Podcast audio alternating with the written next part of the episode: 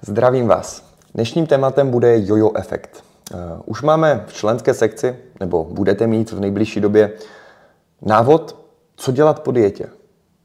Nějaká reverzní dieta, nebo udržovačka, nebo jinými slovy, dost lidí si přijde mi neuvědomuje, že jedna věc je, když zhubnete a když zhubnete úspěšně, máte své výsledky, jste happy, skvěle, zhubnete třeba těch vysněných 10 kilo.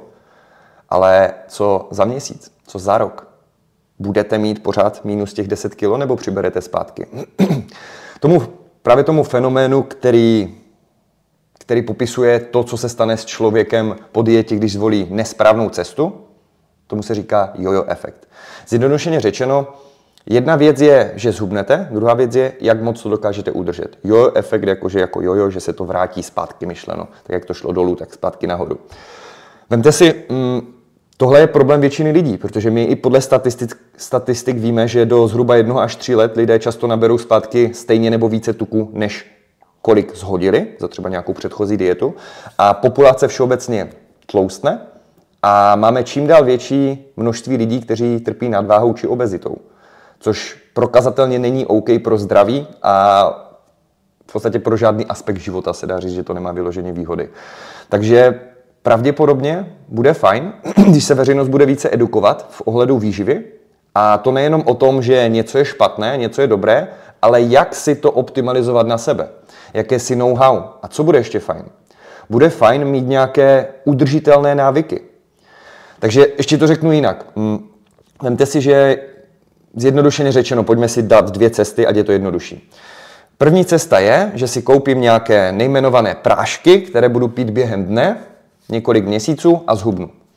Jasně, když budou mít třeba kolem 800 kalorií, což v praxi může být u těchto produktů, tak zhubnu. Jo, on nemluví o tom, že rozhodně to nebude zdravé hubnutí, nestačí vám pouze prášky, je potřeba i určitých mikroživin, fitonutrientů, enzymů a dalších látek, které jsou v čerstvém jídle. Když tu položím jabko a to jabko by se vám skazilo za nějakou dobu, když ho tady nechám, tak to má nějaké látky, třeba ty enzymy, které jsou důležité pro to trávení ale když už tu potravinu mám více, řekněme, trvanlivou, více zpracovanou, tak tam už tyhle látky většinou nenajdeme, nebo je najdeme v mnohem menší míře. Takže ten proces té konzervace většinou mm, omezí, řekněme, množství právě těchto důležitých látek pro to trávení. Takže když se bavíme o stravě v prášku, když se bavíme třeba o tom, že občas si vypiju proteinový prášek, super, proč ne? Když mám kvalitní stravu, pestrou stravu, mám tam dost živin a dost všeho, co potřebuju, a k tomu si dám navíc proteinovou tyčinku nebo třeba ten proteinový prášek, je to v pohodě.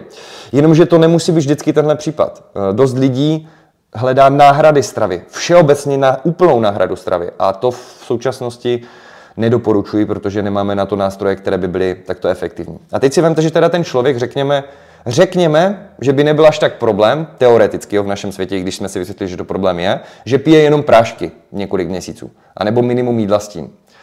Vemte si, že eh, co se stane, když ten člověk skončí s tou kůrou, řekněme, nebo jak to budeme říkat, nebo s tou dietou. Tak zaprvé už je špatně, že něčemu říkáme dieta, protože to je, co značí dieta? Dieta je na nějakou dobu, je omezená časově a počítá se s tím, že někdy skončí. A co se stane potom, až skončí? No většinou jo efekt. A právě proto, hlavně, že lidé nemají správné návyky, nezvolili udržitelnou cestu, třeba s tím ztratili velké množství svalové hmoty a nezvolili vhodnou formu stravování, takže se nenaučili nic moc o té výživě a třeba skončili tu dietu extrémně hladový, extrémně unavení a pak je velmi těžké nějak více spalovat, více se hýbat, sportovat a zároveň se nepřejídat, zvlášť když už mám přece dole těch svých 10 kilo. Já si přece zasloužím ten řízek, ten koláč, ten dort a tak dále a dám si ho. Ano, zasloužíte si ho a všem vám ho přeju. Ale když se naučíte, jak třeba občas ten koláč, nebo ten řízek, nebo třeba ten dort zařadit normálně do stravy i během hubnutí, tak budete vědět, že dávka dělá je, že je to nějaké míře a budete schopni i vědět, jaká je ta míra. Tak samo každý z nás, tady asi, co, se, co, co tady jsme, řekněme, vy se díváte, tak každý z vás, co se díváte, asi má jiné finanční možnosti. Má jinou práci, jiný příjem ale každý z vás ví, co si může dovolit. Takže můžu si dovolit Ferrari, nebo si můžu dovolit třeba Škodovku. Jinými slovy, víte poměr toho, co vyděláváte, máte nějaký rozpočet, nějaký budget a zároveň víte, co z toho vám vyjde si koupit. A teď si vemte, že to samé máte s kaloriemi. Vy máte každý nějaké jiné číslo toho, kolik na den dneska spálíte, podle více faktorů, jak se hýbete, kolik máte svalové hmoty, kolik cvičíte, jak moc děláte věci, jak já, že pořád mávám rukama versus jste takový ten klidný typ, což ovlivňuje jednak charakter, ale jednak i třeba únava samozřejmě.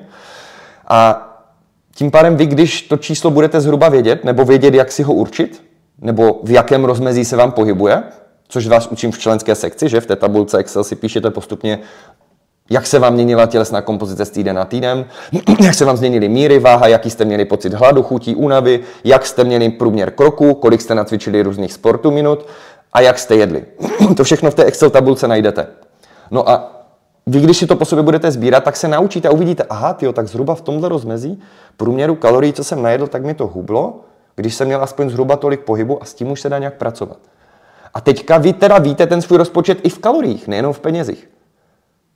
Což je dělo, ne? Protože si vemte, že vy tím pádem víte, můžu si já dovolit tu čokoládu?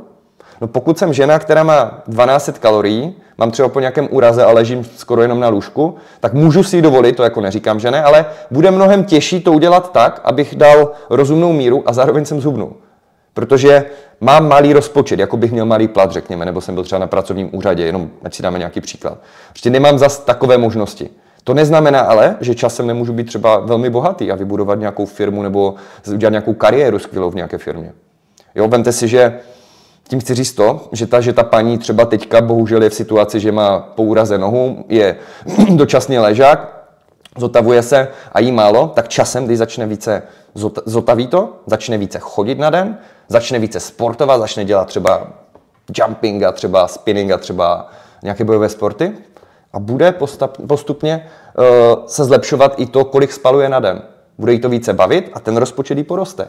A bude moc proto, aby měla stejné výsledky, ať už hubla nebo udržela, mít i více jídla. No tak vemte si, že tahle ta paní, když bereme tu čokoládu celou, která má třeba 500-550 kalorií, tak je to trošku více, že jo? Uh, myšleno, že pro ní bude těžší to tam napasovat. Ale když vezmeme nějakého třeba kulturistu, který může jíst 3500 kalorií a udrží na tom nebo na tom lehce hubne, protože má přes 100 kg svalů, protože má velmi hodně fitness a ještě chodí hodně na páse třeba nebo ven a má hodně kroků. Zase všimněte si, že mluvím v tom jazyce, co vy si sledujete v těch tabulkách a co vás i učím, jak dělat a jak upravovat. To je dost důležité. Vemte si, že to všechno, co já vám teď popisuju, vy už na to máte dávno v té členské sekci konkrétní návod a když to aplikujete, tak budete mít ty výsledky a vy se budete posouvat. A tím chci říct, že zase pro každého je to něco jiného. A teď si vemte, kdyby ta paní nebo ten kulturista, teoreticky jenom, si vzali nějaké prášky a pili je tři měsíce a pak přestali, tak jak oni ví, kolik pro ně je ta čokoláda třeba, kterou si chcou dát? Nebo pivo? Nebo kolik pro mě je ta rýže? Kolik je pro mě ty kuřecí prsa versus to tučné maso? Nemají vůbec poměr, vůbec představu. To je, kdybyste šli do obchodu a nebyly žádné cenovky a vy jste jenom přišli k pokladně a zaplatili kartou. A strhne se vám podle toho, co jste si vzali. Ale vy netušíte, kolik ty jídla stojí. A pak se podíváte na účet zkrachoval jsem. To je něco jako když prostě člověk, který vůbec tomu nerozumí, jí jakoby všechno, ještě je po dietě, tak má větší chutě hlad, nenaučil se ty odhady, tak přibere strašně rychle. Protože on netuší, kolik ty jídla, co jí, mají těch makroživin nebo třeba těch kalorií té energie. A to je dost nevýhodné pro ten regain. Jo? Takže vlastně, co bude ovlivňovat ten jo efekt nebo to, nakolik vy udržíte tu svoji finální formu.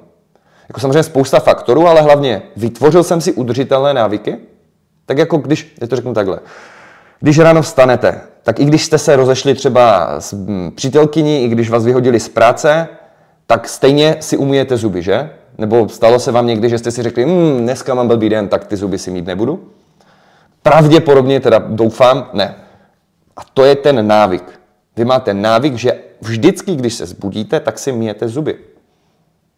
A děláte to. Ani nad tím nepřemýšlíte. Stejně tak vy si můžete vybudovat návyk. Vždycky, když jím, tak hledám nějaké jídlo, co má hodně bílkovin, hodně vlákniny. A časem už víte, co to má. Tak samo jako už víte, že si občas koupíte zubní pastu, jak si ji dát na ten kartáček a jak dělat ty pohyby, byste si měli zuby. Někdo si koupí ten elektrický kartáček, stejně jako vy si můžete třeba nechat nějaké jídla dovážet, třeba nějaké krabičky, jako příklad jenom zjednodušení. Ale furt je to o tom, že vy s tím umíte. Tím chci říct to, že zase vy, když se naučíte tím procesem